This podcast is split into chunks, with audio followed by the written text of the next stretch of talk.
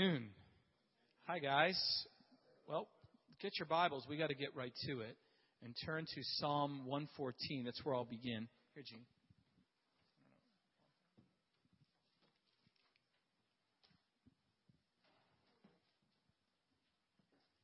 Great to see everybody. Thank God. What a great group. I'm just going to begin here. Psalm 114. Is that the one I gave you? Okay just something on my heart to give us a little bit of a taste of kind of what we're about overall, and then we'll get right to the notes. By the way, if you didn't get notes, we were distributing distributing them at the door. I assume we have some left if you didn't get any. Does anyone need notes? And what we'll try to do for next time is post them either on our um, homemade Mac website or or just put a PDF PDF file up there somehow. And if you if you bring in a, a, whatever, if you want to put it on your phone or your iPad or computer, and and do it that way, that's fine too. All right. So Psalm 114. Let's pray and read this, and we'll, we'll get to the notes. Thank you, Father, for your awesome love. We fix our eyes on you, and we fix our eyes on Jesus Christ at your right hand, your awesome Son, the expression of your love in history on the cross now poured out in our hearts by the Holy Spirit. We love you. We bless you. We worship you. We adore you, God. We only get this one shot here living on the earth, and we want to make it count. But we do that first by being in awe of you and entering into deep relationship and fellowship with you. And I pray that that would be our testimony and our experience, that you would draw us closer to you and make us more like Jesus in that relationship. We pray that we be like Jesus individually and as, as a corporate family, Lord, as the family of God throughout the earth. Make us like your Son that you might have the perfect testimony in the earth. Inasmuch as He is the head, we are the body. Let it be so for the fulfillment of your own desires and for your glory and your purposes to be fulfilled in the gospel, in the kingdom of God.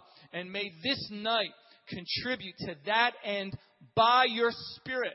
Let freedom and truth in the Holy Spirit, righteousness and joy in the Holy Ghost reign tonight in Jesus' name.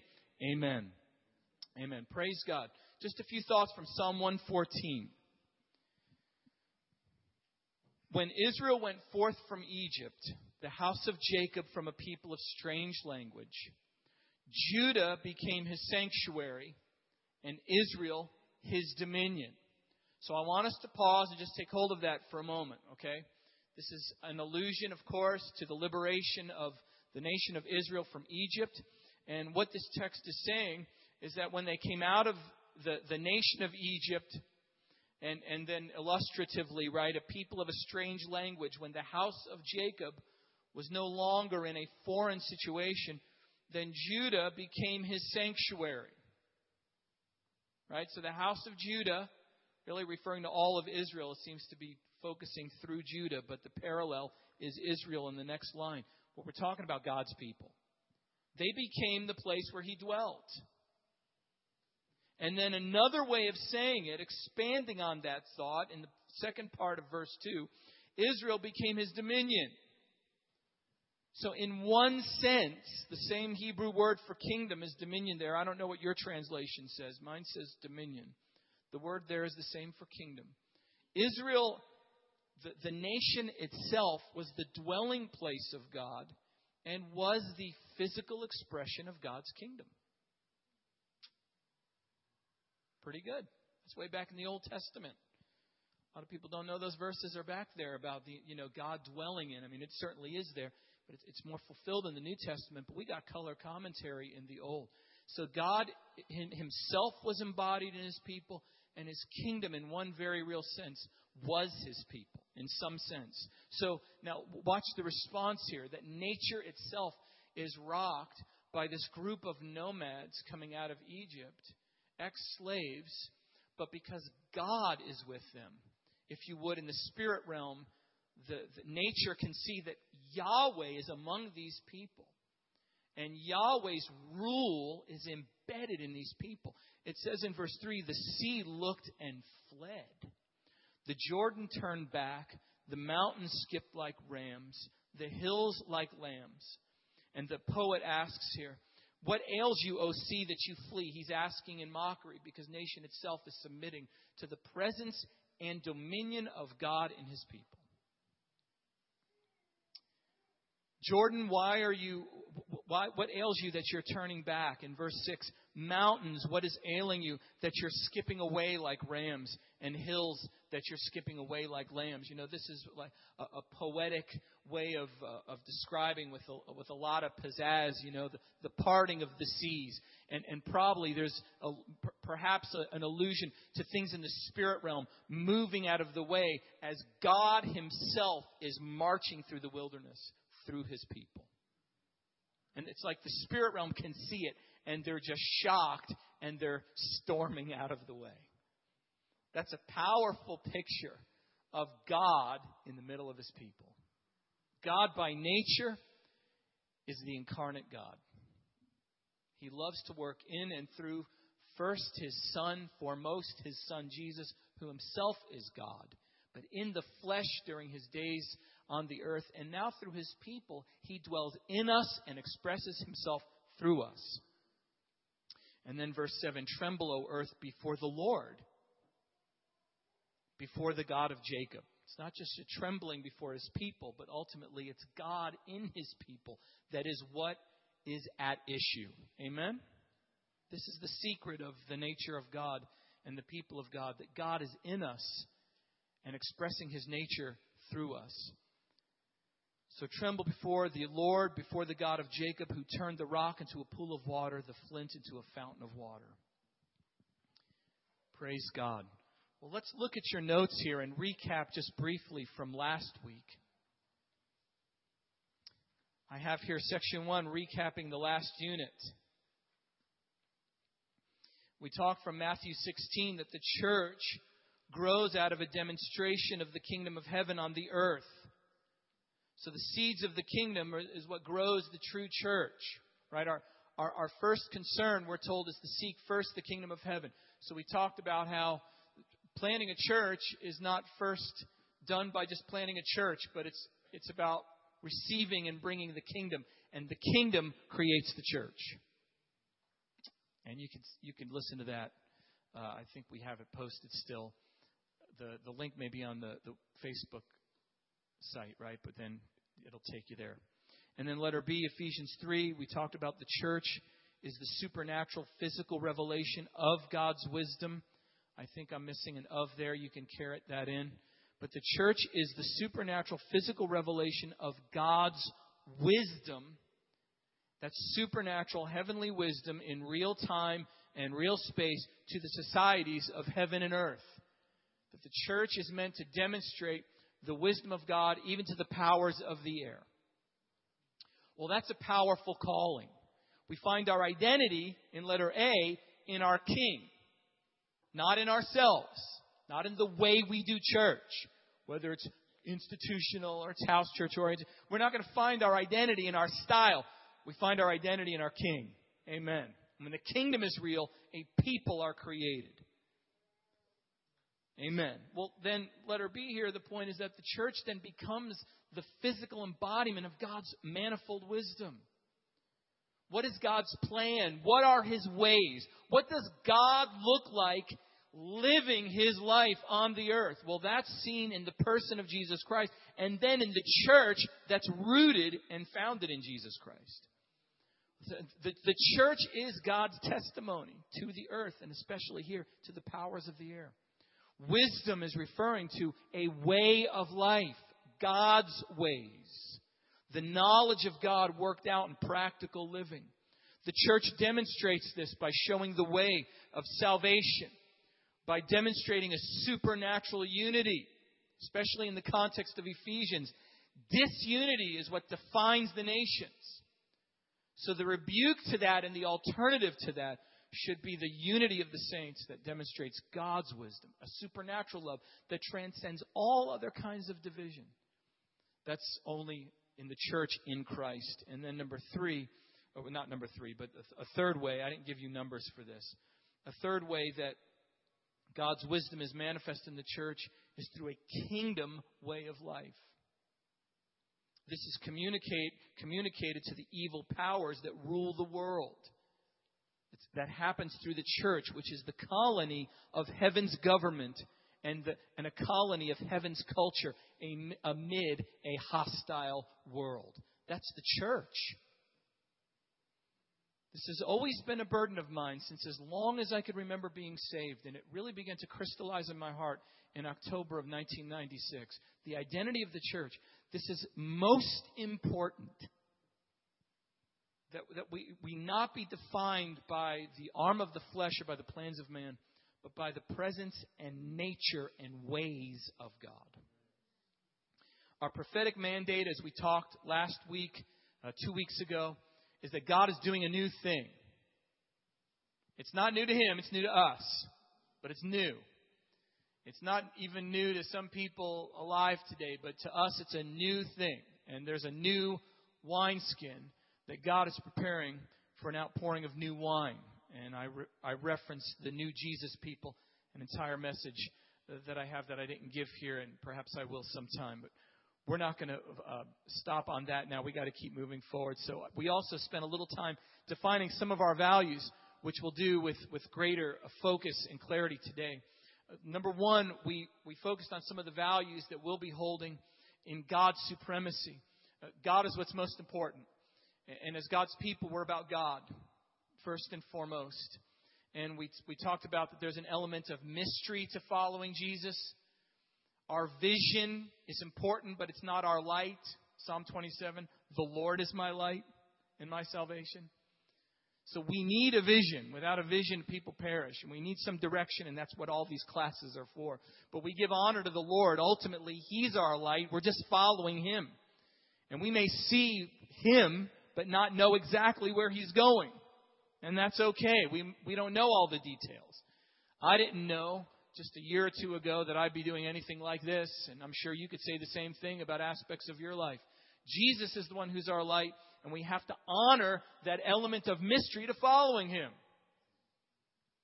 Yeah. Uh, amen. I have to take out some verbal pauses that have been pointed out to me last time. That's why I paused there and corrected myself. Sorry. Oh, my. We also talked about God's supremacy being a matter of our devotion to Him. Our devotion is what defines us. Our devotion is what we're about. We're people of worship. His presence is our greatest, uh, our, our most cherished possession, and we are a people of prayer. This has to be the, the very grit and substance out of which everything else that happens will flow, just like the river coming out of the temple. We also talked about the teaching will be uh, right in the middle of hopefully of everything we do, so that we can we can do that uh, Acts 2:42 thing, where they were first committed to the apostles' teaching. They carried the mystery of Christ and they revealed Christ in practical ways. So we want to look to the scriptures continually, not only for the big macro kingdom issues, but everything to do with wisdom of life and relationships and finances and family and the power of God for evangelizing, we want to be dedicated to the apostles' teaching. And we see that as like a river that will flow in the middle, hopefully, of everything we're doing with the house churches like little teepees on the bank of the river. And we move on to today's theme of defining the kingdom. By the way, you see in your notes there at the very top, this is the King's People School of Wisdom. We're still in the orientation stage and will be for several more sessions, but we're looking at Unit 2 today, which is defining the kingdom of God. And, and by doing so, w- with the limited definition I will give you today, we'll identify our three core values. Now, I have on your notes there our three key core values. And so that's a little redundant. You could scratch out the word key if you want. Pretty much a key value is a core value. I guess key core is extra, extra special and focused, but it was just a mistake. Um, I'm sure we can find some prophetic significance if we try hard enough. Or, or, or maybe we don't even have to try hard. But these are going to be our three core values once we get to them as we're defining the kingdom of heaven. So, just a little bit more on your notes, then we'll look to the scriptures again. Uh, number two, okay, we're defining the kingdom. So, what, I'm, what my goal to do today is, is to proclaim and to teach the kingdom of heaven. And I'm certainly not going to do that exhaustively. Jesus himself didn't do it in one message. He unpacked it for three years, and still his spirit was unpacking it. Uh, as we see in the scriptures after Jesus was alive from the dead in the rest of the New Testament, you know, they were still explaining the ways of the kingdom and, and proclaiming that revelation. So I'm certainly not going to uh, make a claim that we're going to exhaust the subject today, but we're going to hit some highlights that I feel are important for us at this point. And we'll, we'll do that out of Matthew 4 in a few moments. So, just a few words about the kingdom of heaven. You know, what is it? We want to define it, and in defining it, distill these three values. So, number two in your notes, the kingdom of God or the kingdom of heaven is the dominant theme of Jesus' ministry in the first three Gospels that are sometimes often called, uh, that's sometimes often the synoptic gospels because they're so similar to one another. It is also an important theme in John, but it's not as, as prominent in the frequency of the terminology. Of course, the theme is the same. But in, in the first three, Matthew, Mark, and Luke, it, it dominated Jesus' discourse, preaching and teaching the kingdom, demonstrating the kingdom. So it's important. Number three, a definition from the original words in Greek. The word for kingdom is basileia, and in Hebrew, malchut. In their biblical context, these are extremely uh, summarizing, brief uh, definitions, but it's just something to hang the hat on. What does the word kingdom mean? Well, first in letter A, it referred to royal sovereignty or power. What we're talking about is the rule of a king. Where you have a king having authority, you have kingdom. The kingdom referred first to the actual rule or dominion of a king, or his right to rule. And letter B, secondarily, it refers to the physical domain of that king's rule. The word domain is related to the, the word from which kingdom comes from. Kingdom is a construction. Our English word comes from the word king and dom, D O M, from the Latin dominus, which means king, from which we get domain. So it's like the domain of the king. That's what our English word means. And that, that is what Jesus proclaimed the domain of God as king. Number four, the kingdom of heaven. Okay, now we're going to penetrate this further and get into our definition. I'm going to give you a few aspects of really what the kingdom is. The kingdom of heaven is a person. This is the primary definition or expression of the kingdom of heaven. Letter A Jesus Christ is King. And that is your kingdom. I'm not saying there's not more to say about it. There is much more to say. But the kingdom of heaven is defined by the Son of David, the Son of God. And when he is present and ruling, you have kingdom. Israel was still, in a sense, in exile when Jesus came to the earth. They had definition in their own land, but as then, and it's the same today, most Jews live outside of the land.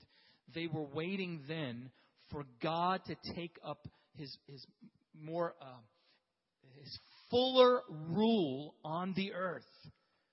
When God's people were no longer dominated by uh, earthly governments, pagan governments, and their gods but when Yahweh would again be installed ultimately as king, and that in the form of the Davidic king, that was the good news when that would happen again. And that's what Jesus came proclaiming. He's saying that king is present again, ruling in a greater way than before I was preaching this. The kingdom of heaven is here. I refer you to Luke 17, verses 20 and 21. To illustrate this point, Luke 17:20.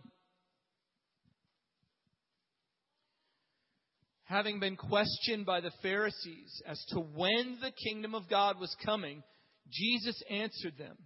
And he said, The kingdom of God is not coming with signs to be observed. Nor will they say, Look, here it is, or there it is. For behold, the kingdom of God is in your midst. And what he means by not having signs, he's not saying there will be no miraculous signs. There, there were miracles that indicated the kingdom. He's talking about the mysterious element to the kingdom that it would not have the obvious public political display that was in the popular notion of the people who were looking for the kingdom. Because they're saying, look, you're making all these claims, you're having this kind of impact. Hot shot, when is this kingdom coming? And Jesus is saying, see, you don't even get it. It's here. It's not coming with the kind of observable kind, uh, uh, signs that you're looking for. Does this make sense? They were expecting a political overflow, for, uh, overthrow for, for the immediate mixture of the supernatural and the political.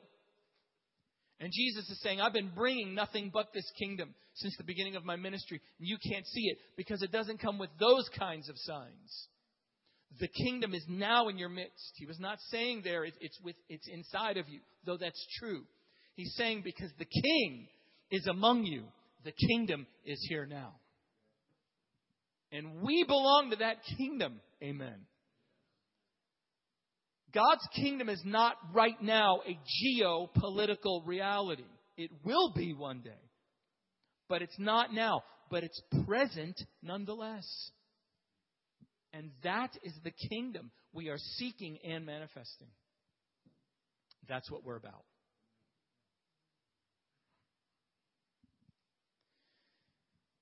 So, number one, the king's people, and I mean that generically, the king's people value their king above all. And that's the way we connect to the kingdom. That's the first way we relate to Jesus. We follow his teachings. I said it before last uh, time we met, I'll say it again. We are first about Jesus. We're not about the way we're, you know, for those of you that are, that are feeling like you're going to, to be joining what we're doing, we're not about defining ourselves in contradistinction. We don't do it this way, we do it that way. We're going to do things a certain way. But that's not what defines us. What defines us is our relationship with Jesus Christ, with our ongoing discovery that He's real and He's alive. And His gospel flows like a river to save souls, to heal bodies and, and families and minds, and to bring healing to the nations. Praise God. So we value our King above all. That's the kingdom. Our eyes are on Him. Number two, I have a, a, reference here. I wanted to give this to you for now. That, that our eyes are on Jesus. I have the reference to the seven beauties of the King. Do you have that in your notes?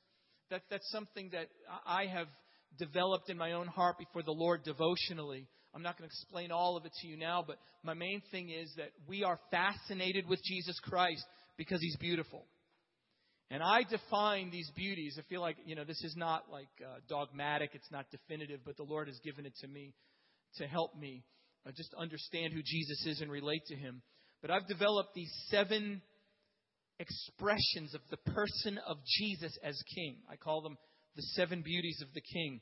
And they're based on my take of David's personality and function as king in the Old Testament though the doors are blown off that and completely fulfilled in the New Testament in Jesus Christ. But, but David, being the greatest figure, prefiguring Christ in the Old Testament, I believe manifested seven beauties. He was more than a king. Because he was God's king, he related to God first of all. And God made him king, but as God's king, he was so much more than a political ruler. He was a son. That's one of the beauties of the King. Jesus is the Son of God, He's the child of heaven. And to relate to the King and relate to His kingdom, you have to be converted and become like a child. Didn't Jesus say that? See, this kingdom is like no other kingdom. Because its king is like no other king. I mean, nothing like that. I mean, his kingdom is defined by meekness. How many kingdoms are defined by meekness? How many kingdoms advance? By, by going low and down to advance. It's always dominate, come over. But this kingdom is the kingdom of children. It's ruled by the great child Jesus. I'm not saying he's Mary's little baby. I'm saying he's the, the son of the Father. That's what being in the kingdom and being royal is. It's learning how to be a child. I'm gonna. I'm, I have to be careful. I'll expound on each one of these. David was a man after God's own heart. He was interested in God. He, he, he, spoke in terms of adoption in Psalm 27. You know, my father and my mother have forsaken me, but Yahweh will take me up. I have this father son relationship. And that wasn't crystal clear in the Old Testament like it is in the New, but David was like that. He was this child before God, a dancer, uh, one who trusted. You, you see what I'm saying. He, the, his first appearance is the smallest, with the beautiful expression, and despised by his brothers because he was so innocent and pretty boy. He loved God, and God just delighted in that. He was interested in God's heart. He was interested in God's feelings and emotions and his personality. That's what it means to be kingly. Anyway, another beauty of the king is that he's a shepherd. That's one of the main expressions of what being a king is. I always see king as the dominant identity of Jesus because he's Christ. He's named that. So he's king.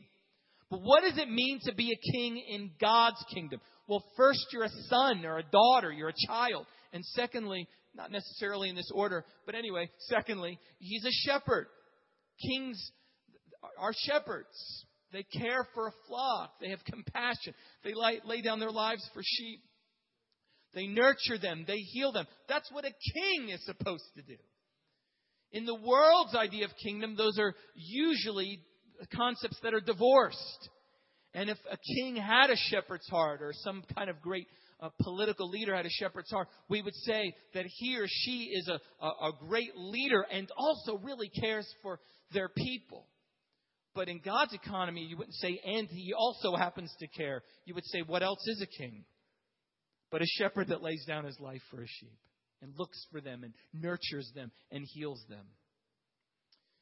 I see one of the functions of the king as prophet. He knows the mind of God and brings revelation. This is one of the beauties of the king that we're to adore.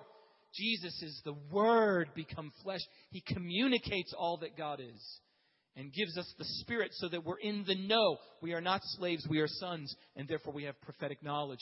Jesus is the one who is the greatest prophet because he's king, as David had prophetic uh, functions in his, his royal role. Peter said he was a prophet.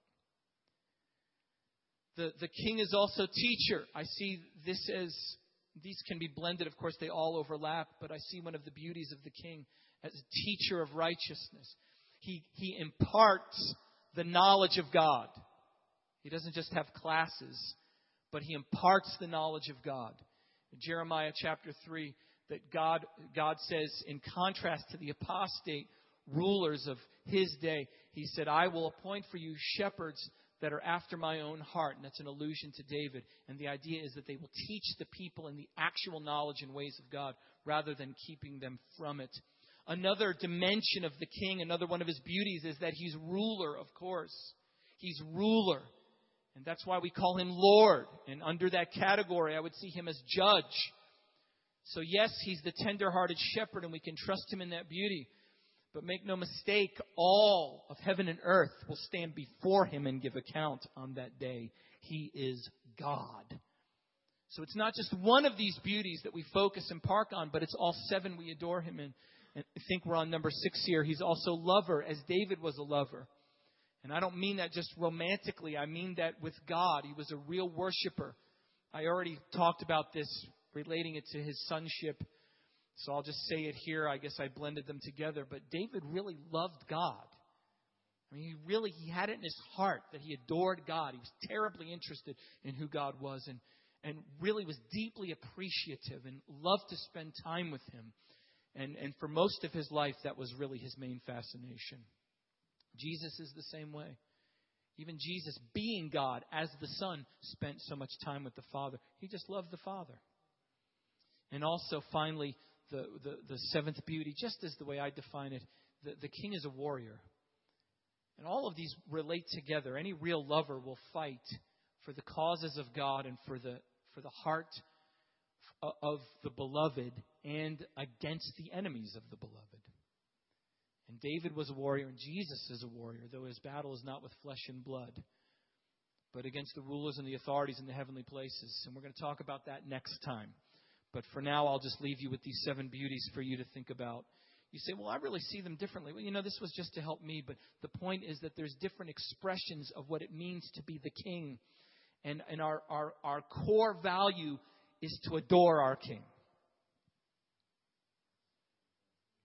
Amen. Let her be. oh my. Jesus derived his sovereignty from God, not from people. I think I leave you things now to write. We know that, that's obvious, but I'll just give you some verses here Matthew 21, 23 through 27. Jesus derived his sovereignty from God, not from people. It's a lovely story there. When Jesus is confronted by other religious rulers, and they say, Where did you get this authority? He says, Well, I'll ask you a question first, which already implies, Not from you. I don't have to play your game, but he was cool and tried to be helpful. They didn't take it. So they, they didn't want to answer his question about John the Baptist, which was proof that they derived their authority from people because their answers were predicated on what people thought. And that was a revelation of where they got their authority. And Jesus just said, Well, if you want to answer my question, I won't answer yours. I don't know you an explanation, which right there shows you he gets his authority from heaven. He actually answered their question if they were wise enough to understand it. Nor, of course, did he derive his authority from the demonic powers that ruled the world. We see that in Jesus' temptation narratives when he battles the enemy in the name of God, Matthew 4 and Luke 4. So he embodied God's kingdom no matter if he was obeyed or recognized or not. His kingdom was not derived from people, it was derived from God, which means he was and is and always shall be king. His kingdom will have no end. Therefore, let us see God's people, in a very real sense, also constitute his kingdom. I give you verses there. I already looked at Psalm 1. Do you have verses there? See Psalm 114 given second. We looked at that at the beginning. Exodus 19:6 where God declares you will be a kingdom of priests. 1 Peter 2:9 repeats that. And of course Revelation 1:6 and 5:10 refer to God's people being his kingdom, a kingdom of priests. So in some sense, you see, the kingdom is not some abstract theory. In some sense, God's people, in their devotion and obedience to the king, and in their manifestation of God's life, they are the extension of the kingdom of heaven on the earth. When Jesus taught us to pray for God's kingdom to come, much of that had to do with God expressing himself through his people in his royalty and his majesty. To me, this is the root of what church is. You don't, you don't get the, the real substance of church by trying just talking about church. To me, that comes a little later. You have to start with kingdom. When Jesus was revealed as king, when he was recognized as Christ, then Jesus said, ah, I will build my church on that rock. And that's what we're after. That's why I'm saying what I'm saying right now. You understand the, the, the, pattern. I want this to be DNA. We're going from the macro to the micro. Down the road, we'll talk about what this means practically. In fact, a little bit here today. But the main thing is we have to get a vision for the kingdom and, in, in the way that I believe the Lord is moving us. Number five, which is our second element to what the kingdom is.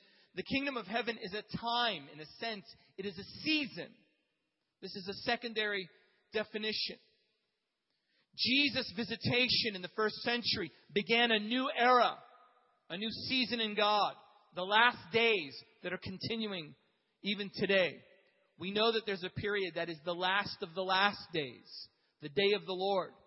But also, according to Acts 2, we're living in the last days because this is the last era before the king returns and sets up his kingdom physically. Mark 1:15 it says that Jesus came into Galilee proclaiming the gospel of God. And he said the time is fulfilled and the kingdom of heaven is at hand. So repent and believe in the gospel the kingdom of heaven was a, was a season when God would, would act on behalf of his people in certain ways. And when Jesus appeared on the scene in the first century, about 30 AD, he said, okay, that time is now. It's happening now. All those promises from the Old Testament that indicated God would act as king again in this fulfilled way, eh, eh, or in a way never fulfilled before, that is now. That era is now. And there were many things that characterized that era that they looked forward to. They were looking forward to the golden era of David's reign. It was a time when the, the nation would be restored. It was a time when the Spirit of God would be given to all people. It was a time when the dead would be raised.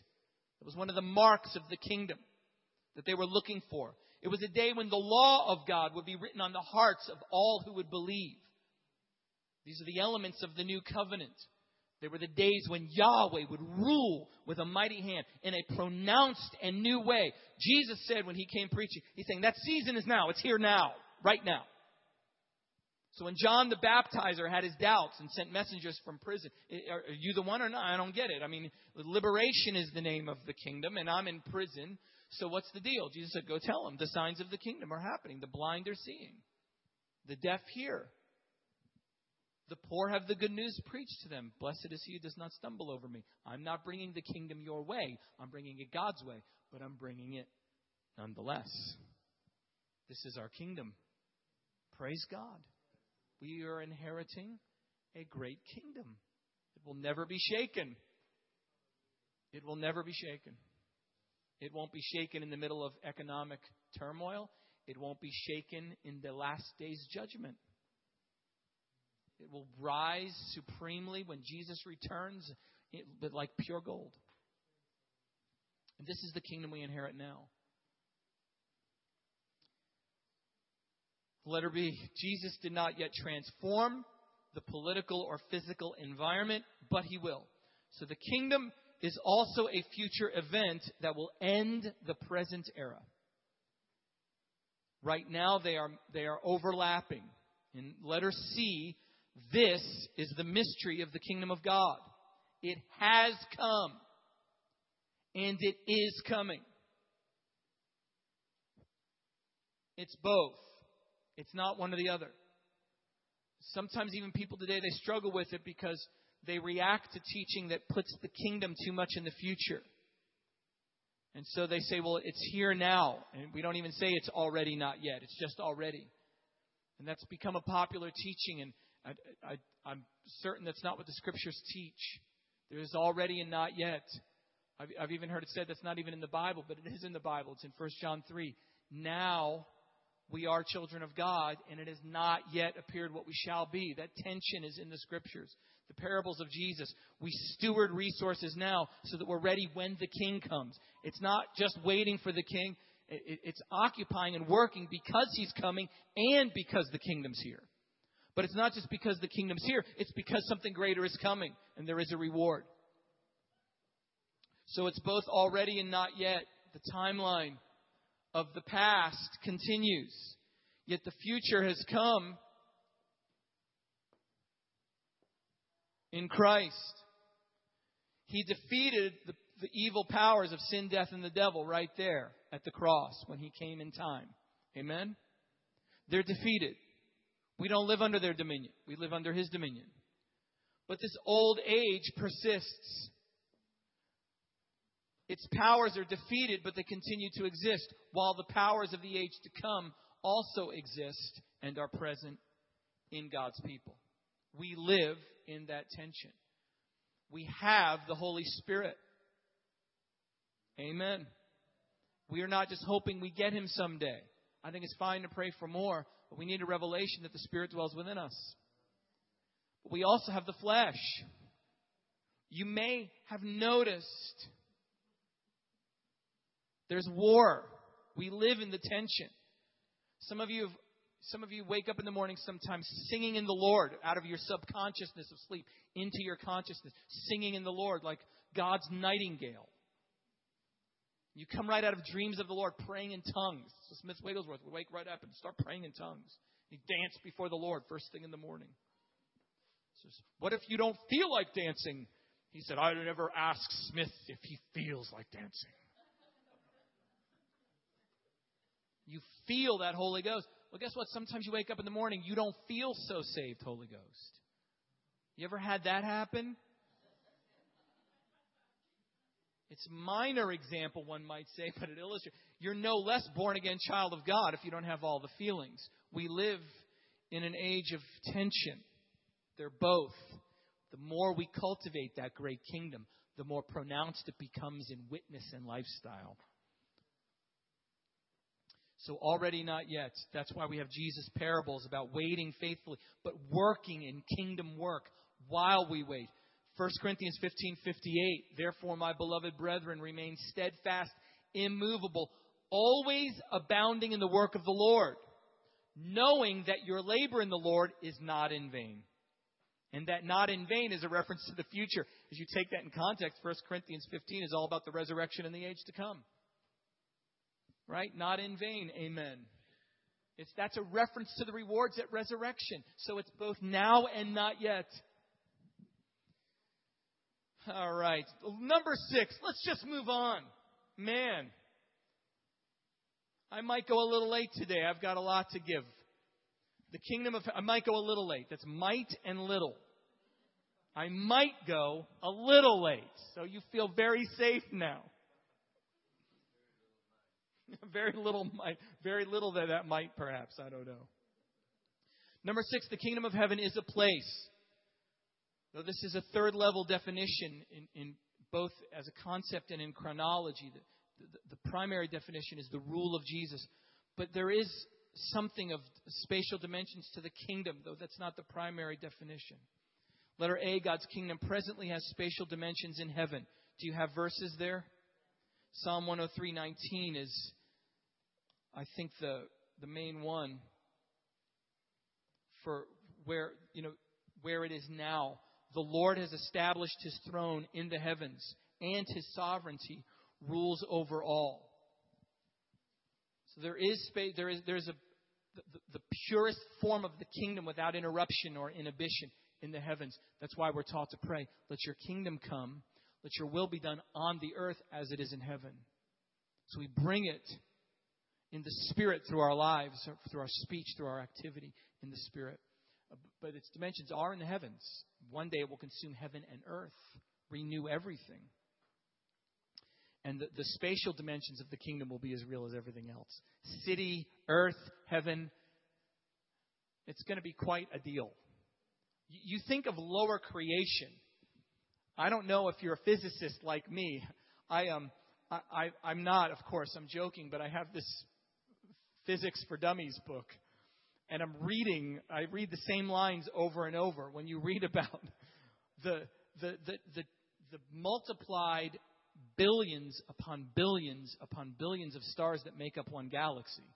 And there are multiplied billions of those galaxies that are multiplied billions of light years apart in the observable universe.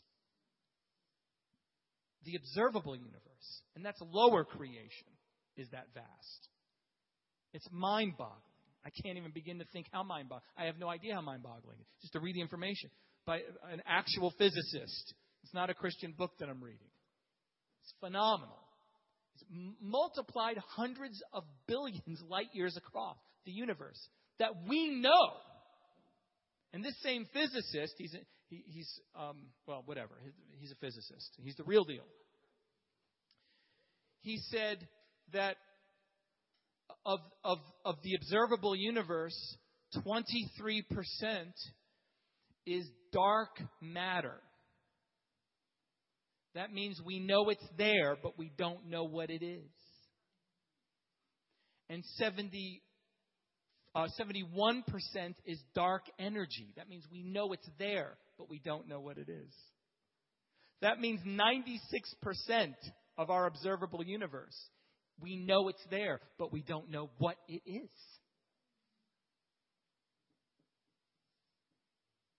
And that's lower creation. And by the way, where by the way, where does that put all the naturalists that say only that which can be measured by science is real? Science tells us we don't know most of reality. It, science tells us that. If this cat is telling me the truth, he's a very famous physicist. He teaches at MIT. So I'm assuming Walt Lewin is his name. Some of you may have heard of him. You can see his stuff on on YouTube. He's like one of the most famous teachers, and um, he's he's he, he's the one claiming, based on you know studies, 96% of the universe we know exists is unknowable to the human mind at this point in time. So that first of all, that should really put us in our in our place. Psalm eight. It's like, well, what do we know? We don't know anything. And here people are saying only the observable, only what can be measured by science is real. It's like, really? You've just admitted you don't know anything. You know 4%, and you don't even know 4%. This is for scientists. What do we know?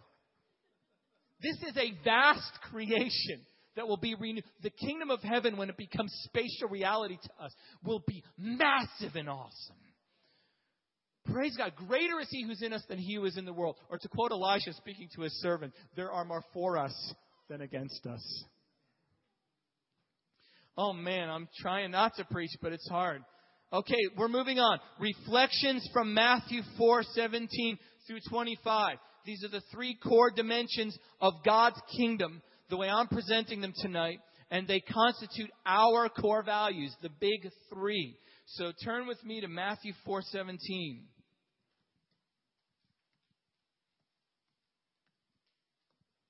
Now that I've finished the preface to my introduction, I'm just joking about that. Do you guys you guys all look great. Everybody looks like they're they're doing well, but would it help you to stand and stretch for a minute?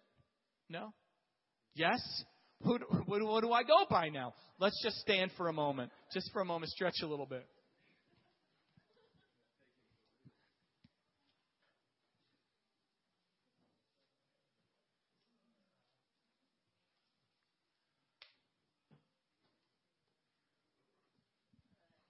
Good stretch. Okay, here we go. We got a lot to do.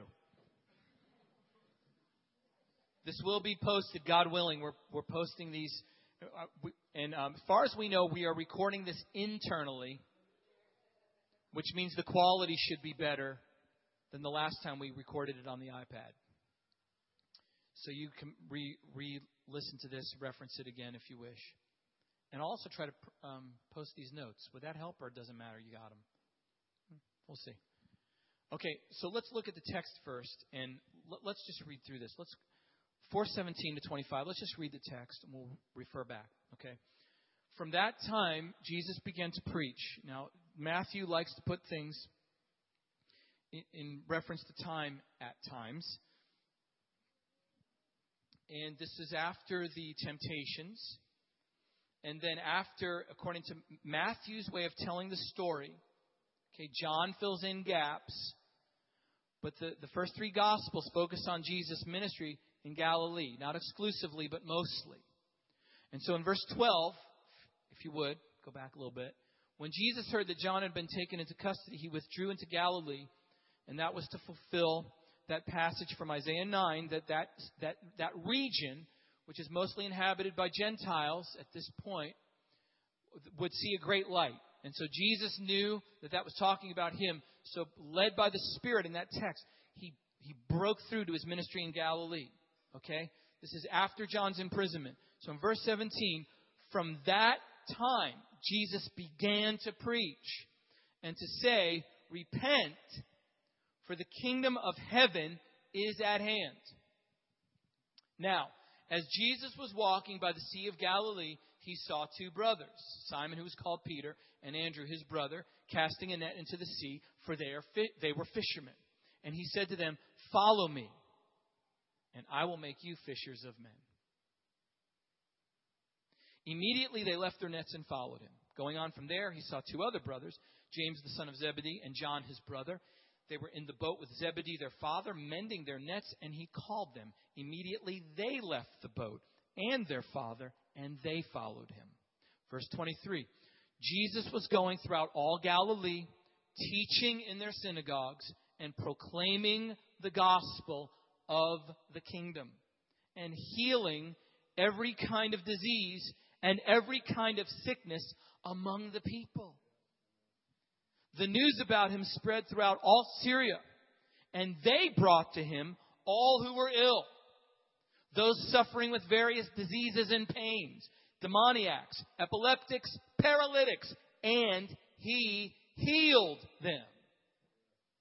Large crowds followed him from Galilee and the Decapolis and Jerusalem and Judea and from beyond the Jordan. Now, I'm seeing in that passage from verses 17 through 25 the three core dimensions of the kingdom that I feel we have to have in our hearts right now, and that also, like I said, constitute our three core values. These are not things we've mastered, these are things we valued and we're going after. I see the first one, you'll see them in your notes in a second, but the first one is encapsulated in verse 17. Jesus' call to repentance because he's announcing the kingdom that reveals the, the first dimension of the kingdom that we'll look at. The second one is his statement to his disciples to be, as he called them to follow him. So, first, there's the pro- proclamation of the kingdom. Second, hey, follow me. I'll make you fishers of men. That's the second dimension. And then the third dimension of the kingdom is this public impact through healing all of these people who had all kinds of major problems, physically, mentally, and emotionally. All right? So, number seven, the announcement and call to repentance in verse 17. In reference to that, this call to repentance is a revelation of the kingdom as, you have that there, dot, dot, dot. All right? So here's the subpoints. It's all one main point, but I'm going to break it down here this way. Like we've already said, letter A, this assumes God's supremacy. When Jesus is announcing the kingdom, one of the things he's saying is that, that the God of Israel is supreme. And now, of course, he's acting in a whole new way.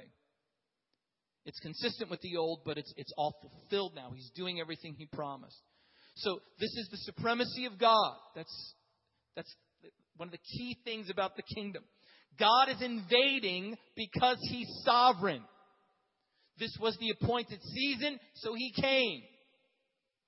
God is king. Psalm 115:3. Our God is in the heavens. He does whatever he pleases.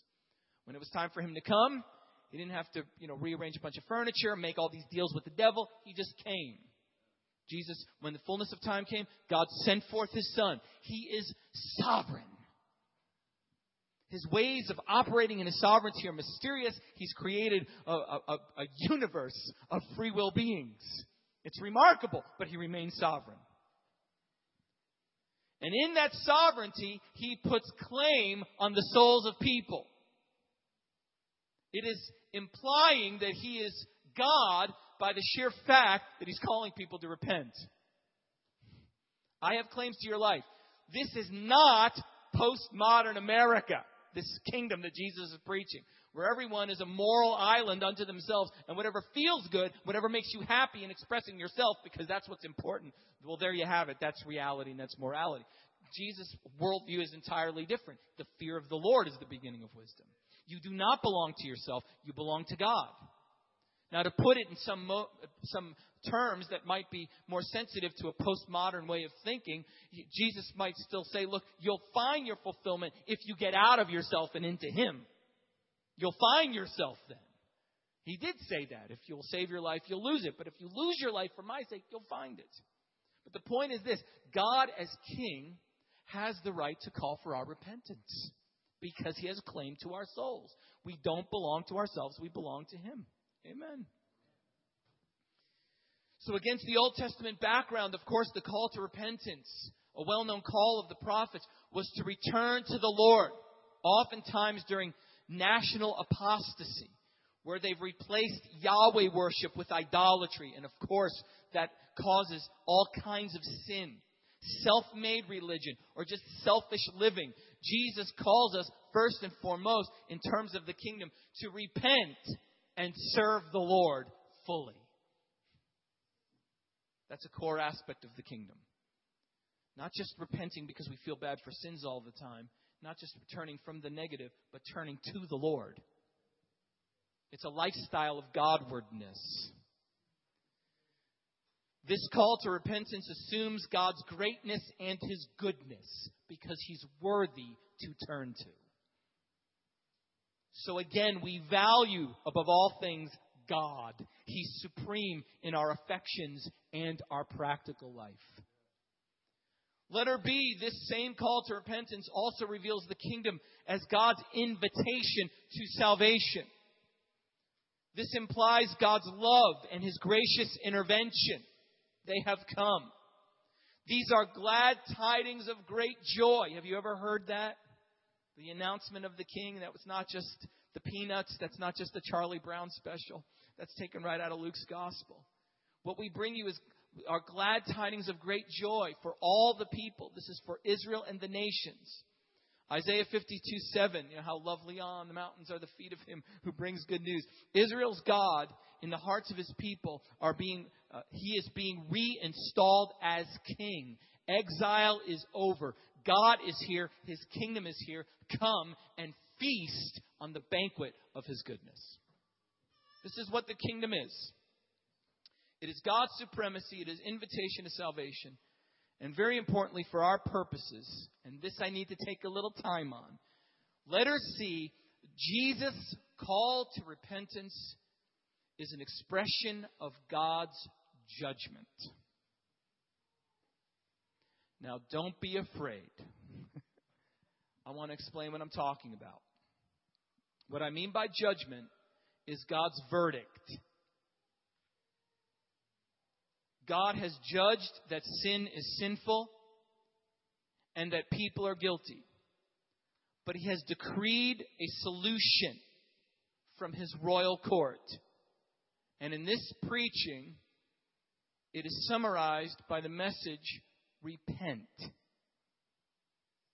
This is what I'm talking about.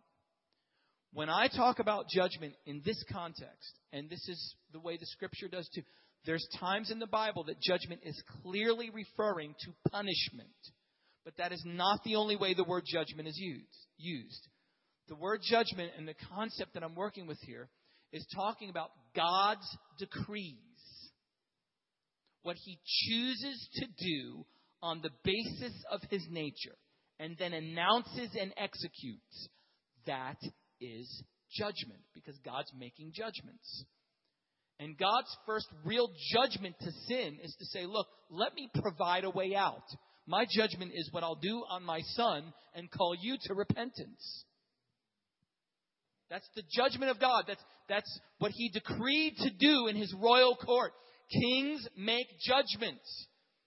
And in the scriptural point of view, even the kings of the nations are expected to some degree, degree to execute law according to the ways of God. A, defi- a, divine decision is in the lips of the king. He ought not err when he what? When he judges. That's in Proverbs.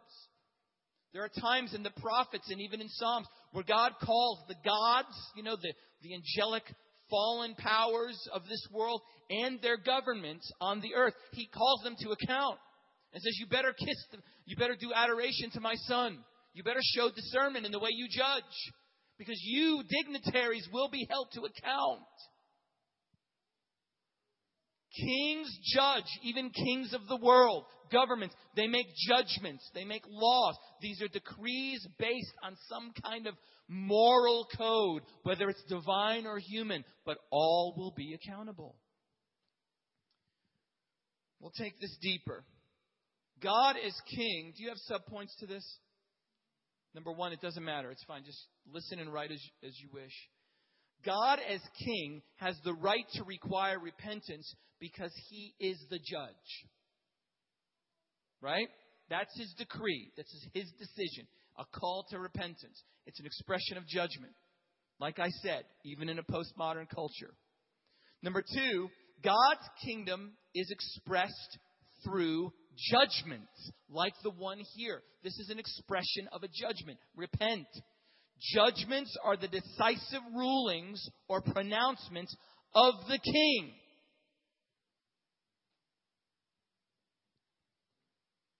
They don't necessarily refer to negative judgments or wrath. It sometimes does, but there's a generic application. Judgments refer to the king's decrees. Psalm 103, verse 6 is one illustration. I'm going to give you a lot. This is all over the place. You, and you're actually aware of it, whether you realize it or not. I'll show you. 1036. Is that what I said? Psalm 1036. Listen to this. It's simple one verse. This is all over the place in the Old Testament. I'm just going to highlight some places so you get the feel for it. 1036, Psalm 1036, right? Yahweh performs righteous deeds and judgments for all who are oppressed. God has a specifically has a heart for those who are oppressed, the widow and the orphan. And God makes decrees on their behalf. Mercy, help, salvation. That's what he's decreed. Judgments refer to the knowledge of the mind of God and living and acting and pronouncing things in accordance with his mind and heart. That's why he says, My ways are not your ways, my thoughts are not your thoughts. I'll show you what I'm talking about. We'll keep moving. Like I said, God's judgments are rooted in his nature, which is compassionate, gracious, slow to anger, abounding in loving kindness and truth. He keeps loving kindness for thousands. He forgives iniquity, transgression, and sin. Yet he will by no means leave the guilty unpunished, visiting the iniquity of the father on the children and the grandchildren to the third and fourth generation. Kings in the Old Testament judged. It's one of their main functions. They made judgments. The role of the king specifically God's king, was to know his law, to know the heart of God, ideally, and to make judgments on that basis. I have here a reference to 1 Chronicles 18:14. So let's see what that's all about.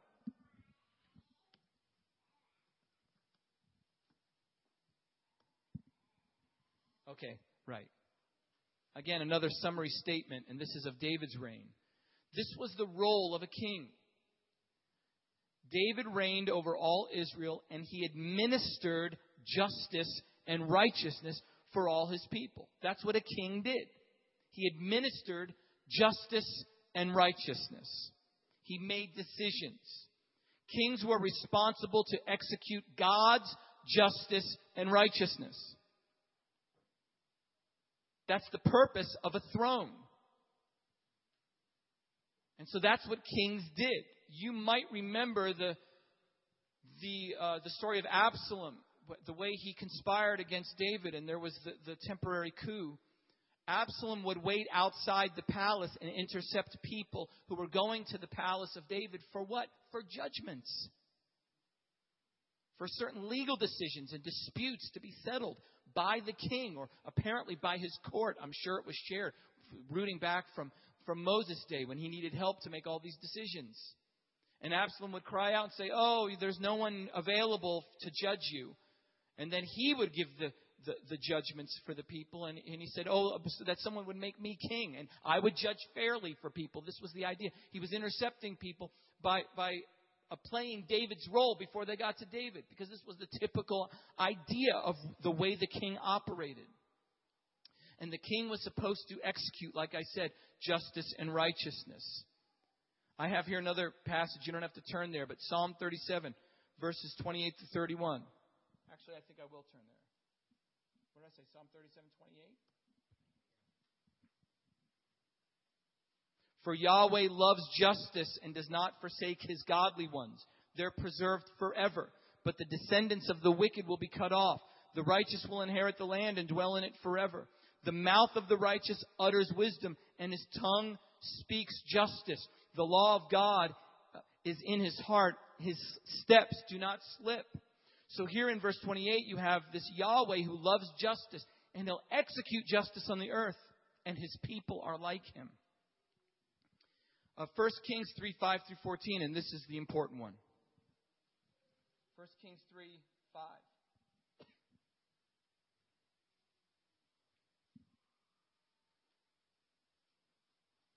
You remember the story of when Solomon prayed. When God gave him one thing, like, I'll give you one wish kind of thing. This is that story. 1 Kings 3 5. In Gibeon, Yahweh appeared to Solomon in a dream at night. And God said, Ask, ask what you wish me to give you.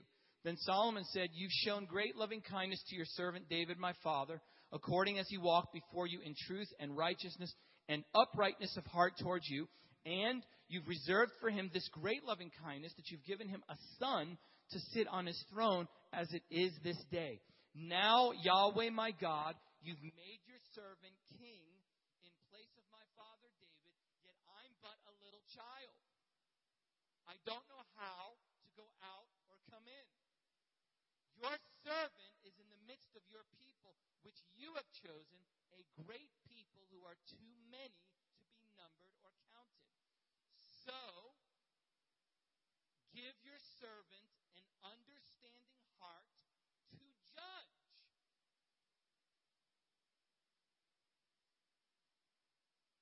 Give your servant an understanding heart to judge your people, to discern between good and evil. For who is able to judge this great people of yours? Solomon was terribly conscious that his role as king was to judge God's people. So he threw himself at God and said, Then give me your discernment as to what is good and evil, so I can judge and lead this nation in righteousness and do your will for them rather than my own or common sense or what might seem politically expedient.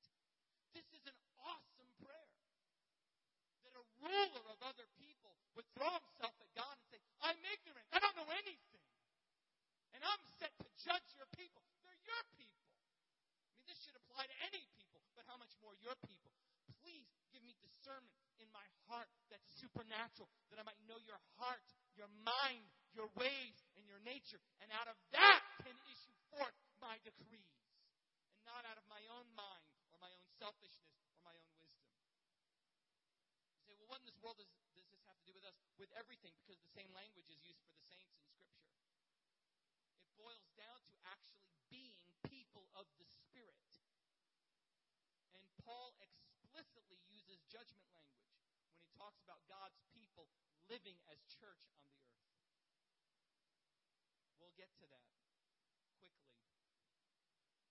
And then, not long after this story, I think it starts a few verses later, there's the story of the two women who are arguing over who is the baby, and Solomon knew how to judge. He had that supernatural discernment. So God himself was understood to judge as king.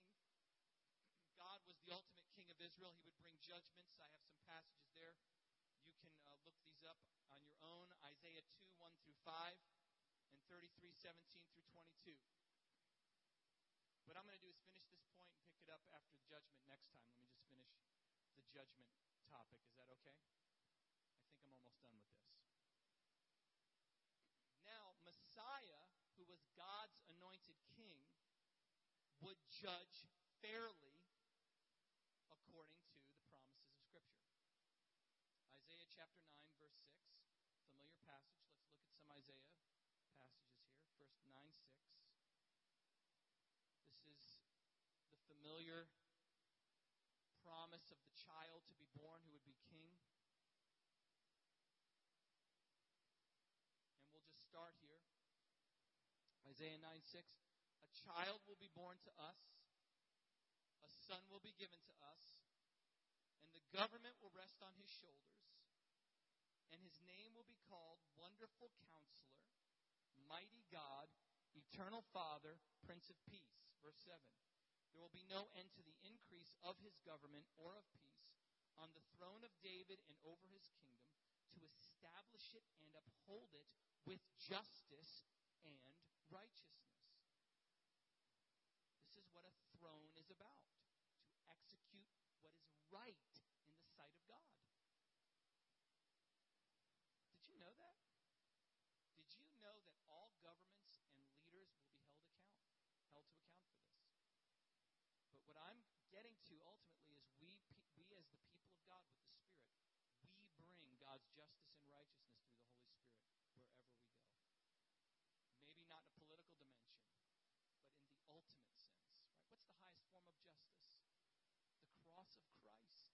Right? If, if, if we confess our sins, He's faithful and just to forgive our sins the highest form of justice in the universe is forgiveness based on Christ.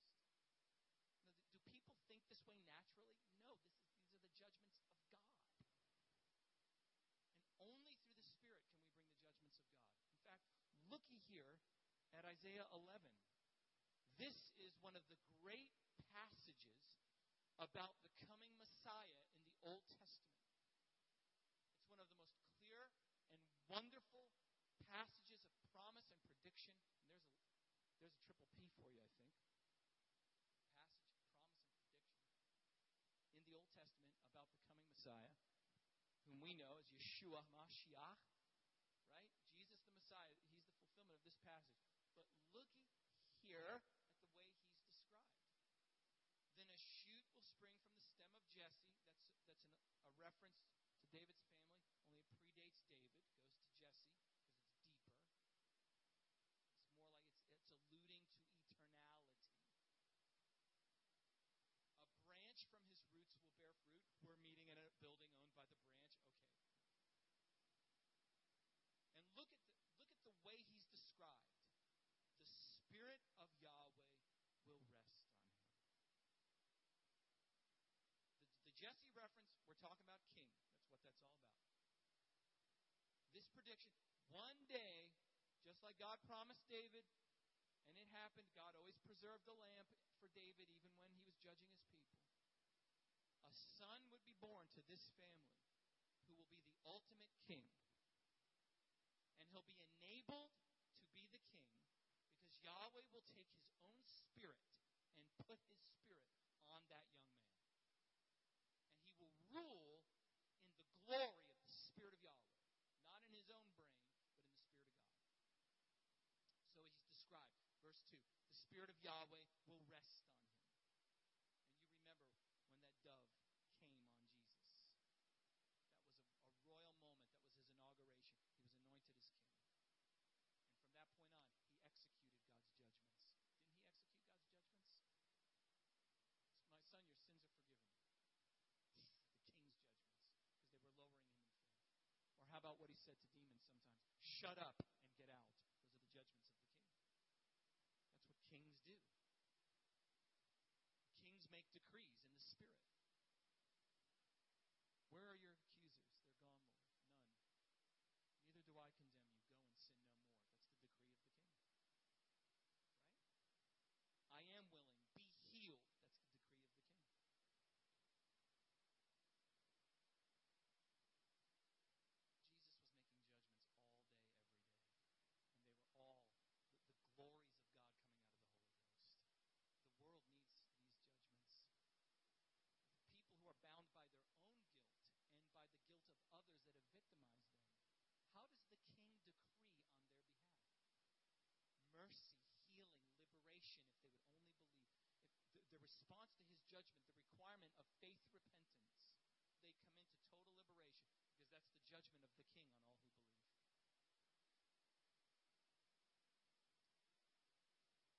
Okay, the Spirit of Yahweh will rest on him. I'm telling you, the Spirit of Yahweh will rest on him. The Spirit, listen to, listen to these attributes of the Spirit the Spirit of wisdom and understanding, the Spirit of counsel and strength, the Spirit of knowledge and the fear of Yahweh. The, the Spirit of God is actually the Spirit of the fear of Yahweh. This king would not be a self made man. The very spirit of his ways would be the fear of Yahweh. His reference point is God, not himself. Only the Spirit can enable him to fear God that much. To the point in verse 3 where he will delight in the fear of Yahweh. Okay, now that that's all in order, look at the next statement. And he won't judge by what his eyes see. You see, this judgment issue is central to the kingdom. This isn't some, where are you, what are you coming from this, bro, out of the blue, this judgment issue? This is central to what it means to be a king. The first thing it talks about when he gets practical about what this divinely anointed Messiah would do, it says he won't judge with his natural eyes, nor make a decision by what his ears hear. Do you understand? He would have supernatural wisdom, understanding, counsel, strength, knowledge, and fear. It would all be supernatural. Just like Solomon with those two women. He's not going to go by what people are saying. He's going to judge in the spirit. Right? And look at verse 4. But with righteousness he will judge the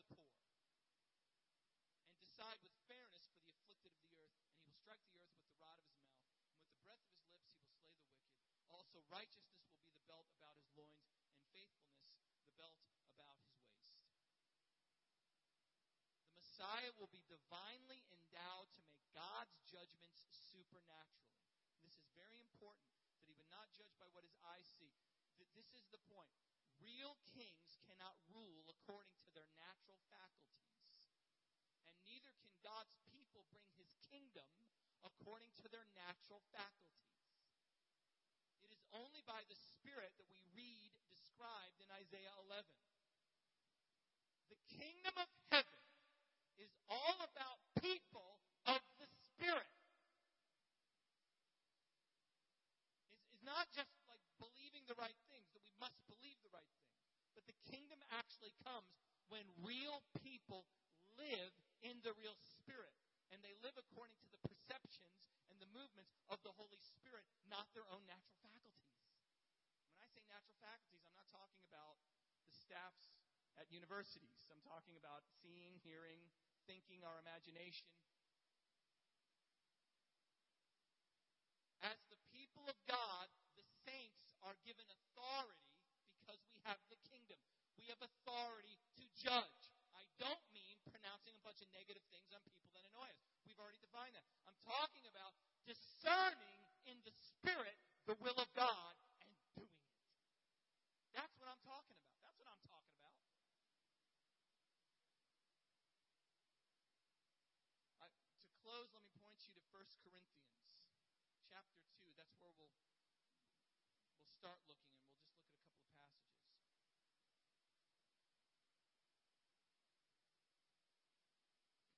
This is a well-known passage of scripture about the spirit and judgment language is from here through a couple of chapters in 1 Corinthians. We're not talking about God's people walking around pointing fingers at every possible demon they can think of or just making all these you know, self-oriented pronouncements that kills the whole point.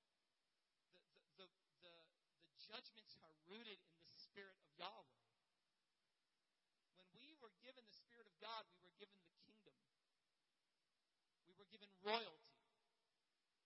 We were given the mind of Christ, which is, you know, Paul, what he calls the Spirit at the end of this chapter, the mind of Christ. The, the Greek word is, is translating the Hebrew word for spirit because he's quoting the, the Greek Old Testament, but it's serving his purpose. The, it's the mind of the, the Christ is king, the anointed one. The mind of the king is what we have. What's his perspective? What's his perspective on this rank sinner that keeps. Uh, have you ever been in a situation where someone keeps resisting you, but the Spirit's saying, no, in, on the inside, it's not as bad as it is on the outside? Be patient. Sometimes you actually have to turn away. I've had one time in a witness, the Lord said, leave right now.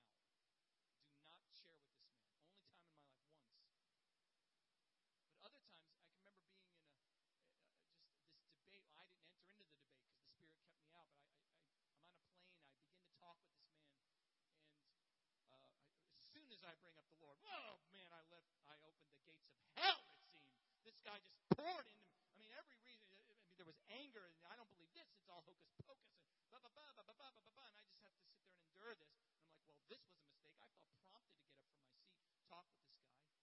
And um, I guess I made a mistake, and he'd bring up some point that was so easy to argue, and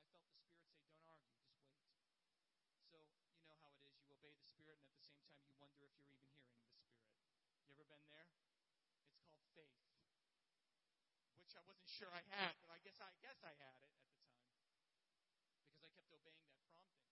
And I'm thinking to myself, man, I hope I'm obeying the, a prompting, and it's not just my fear going. He keeps debating, just uh, and uh, so he, I, he's finally winding down, and here I am, just like this chump, just and a little bit rising. You know how you get annoyed when this completely obvious argument comes out. It's like that is so easy to blast. I mean, I'm not even Dr. Brown, and I can knock that one out of the water. But he's irrational. He's not thinking straight. And the, I felt the Spirit. Wound up, it was the Spirit. Prompt me. Stay down. So as he's finally winding down, I heard the whisper of the Spirit say, Let me try to remember this. Oh, I forgot. Okay, next point. Um, this man is at a crossroads in his life. And I'm calling him to choose this day whom he will serve. And I'm thinking to myself, this dude does not sound like he's at a crossroads to me. He sounds like he chose his path and he's been on it for decades and he's ticked about it. And so when he was done talking, you know, some of you have heard me tell the story. I point my little bony finger out even. He's done talking. It's like what I said had nothing to do with anything he said. He committed himself, it appeared, one way or the other about ten times. I'm not a Christian, I don't believe in God. And I said, The Lord says to you, you're at a crossroads in your life, and you must choose today whom you will serve. And his head went down just like that. I could not believe it. Praise God. I didn't have a lot of these encounters, so I keep pulling this one up. Supernatural. I'm kidding you not. His, his face came back up, and his countenance was different. I even felt a spirit leave our presence. Not the Holy Spirit, a spirit who had been speaking through this man. What was in his heart was not accurately represented with his mouth at those moments. As much as it seemed, and he wasn't quite to the point of blasphemy, but he seemed to have committed to his path. But in fact, on the inside, he was more conflicted, and the Lord loved him, and he had not crossed the line yet. And I would never have known that by my natural senses, my friends. Because everything he said, everything I heard, everything his face showed me, was saying, I don't want to hear what you have to say. I'm not interested in the gospel. But the kingdom does not judge by what the eyes see and the ears hear. And Jesus said that in John 7. He said, Don't judge by what your eyes. They were all fussing about whether or not he's Messiah because he didn't appear there. He's like, you know, don't judge by what your eyes see. Judge with righteous judgment. Remember, he told that to Pharisees, to people. Judge with righteous judgment. I had to make a judgment on the spot. What if I judged in the natural? I wound up corresponding by email with this man who wound up telling me that he did believe. But he was angry and disappointed. He told me of a, small plane crash. He's a pilot, Brian. Brian's a pilot. This will never happen to Brian. He, well, if, if it, this guy was preserved, he said he, I knew it was God's hand of providence saving me when I crashed into these, these power lines and into the tree. He says, I, I felt called to be a missionary pilot. Things happened in my life to make me angry, and we got to have a beautiful conversation without the annoyance of a demon that was ca- at least cast away, if not cast out. Cast away temporarily, simply because the kingdom came with a spirit judgment. And I wasn't even aware of all this stuff. That's royalty right there. That's God's royalty. This Messiah would not judge by what his eyes see, his ears hear. We are his people. We make judgments in the spirit, not in the flesh. Come on now. Brother Philip used to say, For this we have Jesus, right? For this we have the Holy Spirit. Are you facing a crisis? Are you facing a challenge? For this we have the Holy Spirit. Look at this passage. I'll just show you how it was operating in Paul. And he wanted it for the Corinthians. I know I'm, I'm now at 6:30. That's my late point. Just have a couple more comments. And, and this is, ironically, this passage is all about the Spirit. But even before we get to the thick of it, listen. He says in verse 1 When I came to you, brethren, I did not come with superiority of speech or of wisdom, proclaiming to you the testimony of God. For I determined to know nothing among you except Jesus Christ and Him crucified. All right, verse 2. I determined to know nothing among you except Jesus Christ and Him crucified. Guess what the word is in the Greek language? Determined. It's judged. Because the idea is that he determined. He made a decision. He, he made a resolution in his heart. Because I believe he had training that he could have used to help him persuade people. But he already made a decision. I don't trust that. And he was in an environment where speaking well was highly valued and very competitive, almost like a sport in Paul's culture. So he said, I made a determination. I would not come to you trying to impress you with the way I spoke. I resolved that I would only be identified with this weak Messiah. So that through that message, the power of the Spirit would come forth. So that your faith would not rest on the wisdom of men, but on the power of God. Which, by the way, that means it's possible to preach and do Christian ministry in the power of the flesh and still influence people who very may well have their faith based on the wisdom of men and not the power of God. This passage that I just read, in terms of this kingdom idea of, of making judgments in the Spirit, this should probably be given to every preacher and minister in the West or wherever, but especially the West, and concentrate on it and say, hey, before you open your mouth, we're calling you to make a decision, not to rely on the genius and the faculties of, of men, but on the power of God. By daring to preach a message that promotes the weakness of the Messiah so the power of the Messiah can be demonstrated. In any case, my point is this Paul said, I judged to know nothing. And that wasn't even preach nothing except Jesus, that was know nothing. In other words, this is what I'm identified with. This is not just my ministry, this is my life. This is my judgment that I would be conformed to the cross in everything. That's like one of the key judgments. Is this judgment being made in our generation? We wonder why there's powerlessness. Perhaps we're not making judgments that are kingdom judgments. To dare to be conformed to Messiah in his weakness we might be identified also with his powerful resurrection. But none of it is rooted or referenced in terms of humankind or this world and all of our fanciful ideas of how we're going to draw people to the gospel. It's the power of God. And we don't steward the power of God unless we make a resolution we're going the way of the cross, and thereby the Spirit will be released to operate.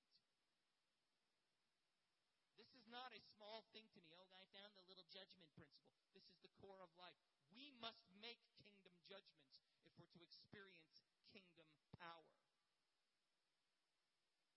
Oh, that ain't all. Let me show you a few other verses. Okay, down a little bit, just a little bit. We're almost home. Of course, in verse twelve, we receive not the spirit of the world, but the spirit who's from God, so that we may know the things freely given to us by God. Again, there's a supernatural knowledge of the reality of the cross, resurrection, and giving of the Spirit, right? There's the giving of the Spirit. That's who we have so that we can know the things freely given to us by God. Again, these are the things in verse 13 that we speak. There's your judgments. They're not in words taught by human wisdom, but in those taught by the Spirit combining spiritual thoughts with spiritual words.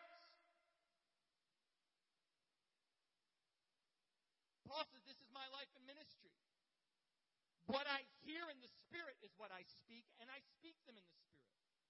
And he's not just talking about, you know, abstract, deep concepts. He's talking about the cross when he preaches the gospel, the resurrection of Christ. There was so much pressure in his culture to do things in a way that was immediately, outwardly physically and monetarily successful and to be a hotshot celebrity as a speaker. But Paul says, I made a resolution. I won't go that way. I'm going to be a man of the Spirit, which requires me to conform to the cross in everything. And I have this life in the Spirit. The things I speak, they're mysteries in the Spirit, but they come from the Spirit.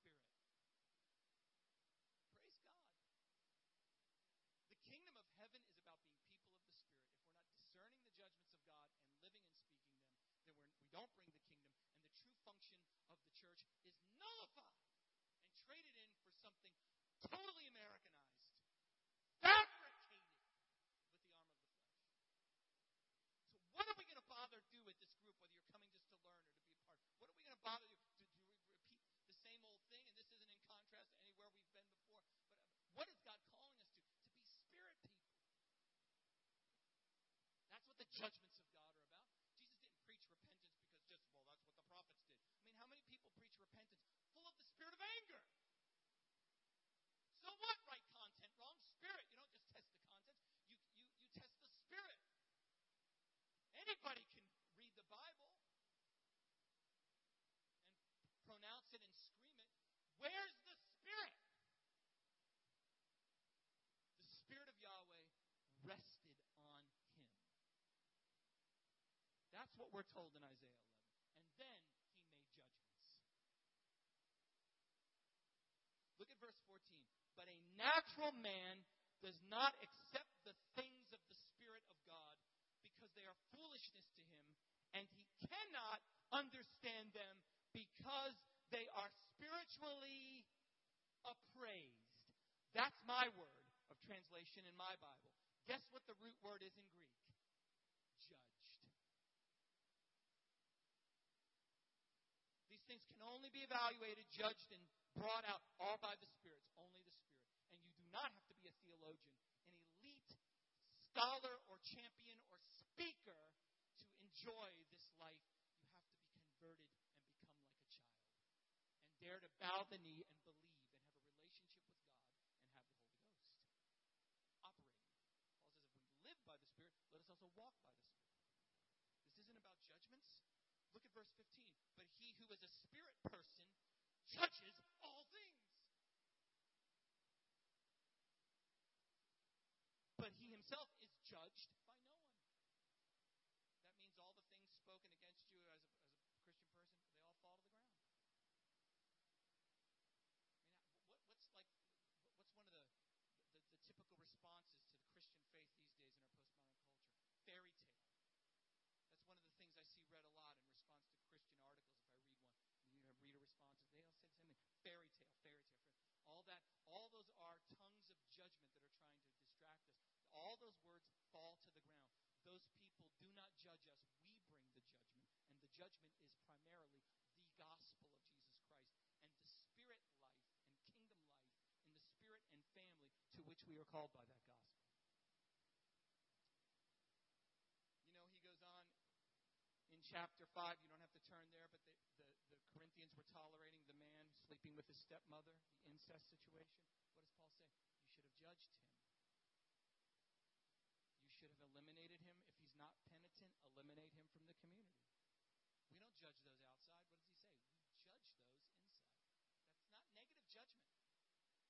There had to be discipline in that case, but he's not talking about having a judgmental attitude. You say, brother, be careful what you say. You're going to give license to people. This is all supposed to be in the spirit and in the camaraderie of the saints. This isn't some flippant, we just judge people. No, it's all in the spirit. Doesn't Paul say that, Galatians 6? You who are spiritual, restore the one who's been caught in the trespass. The judgments are all in the spirit. So this ultimately is a call to develop spirit life. And then what, what's issue after chapter 5? What's in chapter 6 of 1 Corinthians? Saints taking one another to law courts, being judged by the ungodly.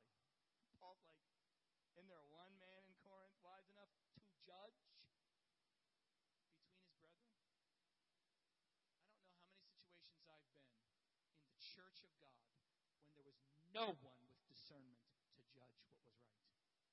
There was controversy and all the words didn't matter who was right and wrong. The thing just was one big argument. There was no stature in God to bring a resolution to it in the spirit.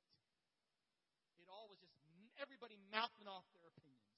Where are the people of the Spirit who are conformed to the cross, who make a judgment that they will be this to begin with so that they can make the judgments of the Spirit? Therein is the kingdom of God on the earth when we are spirit people. And because I went so far over with that, I will end. I will pray for you, and we'll get to the other two next week. Father, we thank you so much for this time to be together. And we thank you that you have been so generous to us to give us the Holy Spirit in Jesus Christ's name. Father, we don't take for granted that you've given your Spirit. We are reminded of the words of Jesus when he actually said, It's to your advantage that I go away. Because when I go to the Father, I will ask him, and he will give you the Spirit. Father, could it be? Indeed, it is. I ask rhetorically. Could it be that it's more precious to have the Holy Spirit poured out than to have, for this period of time in our lives than to have Jesus Himself here in our midst? To be people of the Spirit is such a great demonstration of your glory. We're asking you to have mercy on us where we've either failed to make resolution or we've, we, we've resolved implicitly to be people who are natural and not supernatural. And we're asking you to have mercy on us and to help us be people of the Spirit in meekness, in a spirit of repentance and fear of the Lord, in conformity to the cross that calls us to selflessness for God and through God. Help us to be that kind of people. Why bother, Lord, doing this or that work or coming up with all of our tricks and whatever else to, to be a church or to reach people if we're not people of the Spirit? Help us be people of the Spirit, the way Messiah was and is in Isaiah 11. May that same Spirit who does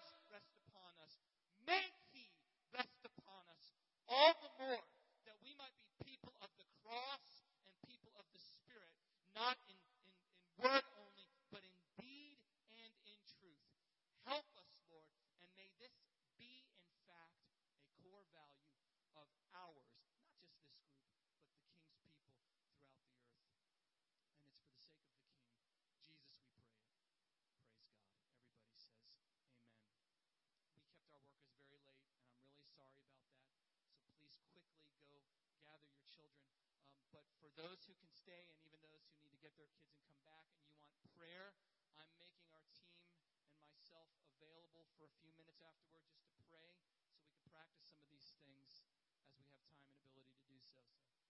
So if anybody wants prayer for anything, just feel free to come on up here and, and some of our folks will just surround you and pray for you. Praise God. God bless you guys. For those of you able to come next week, we'll see you next week.